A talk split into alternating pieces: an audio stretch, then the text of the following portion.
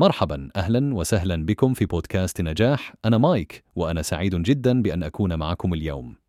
الحديث الجديد اليوم يتعلق بالحكمة الصينية القديمة التي تقول أفضل وقت لزراعة شجرة كان قبل عشرين سنة والثاني الأفضل الآن. دعونا نفكر في هذه الحكمة للحظة لأنها تحمل رسالة مهمة وقوية. إنها تخبرنا بأن الوقت ليس عاملا هاما مثل العمل أو بالأحرى في كيفية بذل العمل وتترك بصماته على الحياة. إذا كنت قد فاتك الفرصة للقيام بشيء ما في الماضي فلا تطيل الانتظار. الوقت المناسب لبدا أي عمل هو الآن على الفور. إذا كنت تريد أن تغير حياتك أو حتى العالم يمكنك البدء اليوم الآن.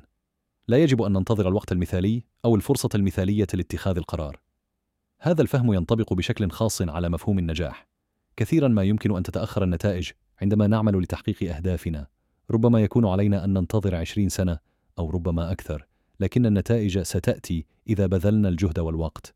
فلنبدأ اليوم دون تأجيل في تحقيق أهدافنا وأحلامنا. فقد يكون الوقت الذي تحتاجه لتغيير حياتك أو العالم هو الآن بالفعل. شكرا لكم جميعا. لقد وقتكم للاستماع اليوم.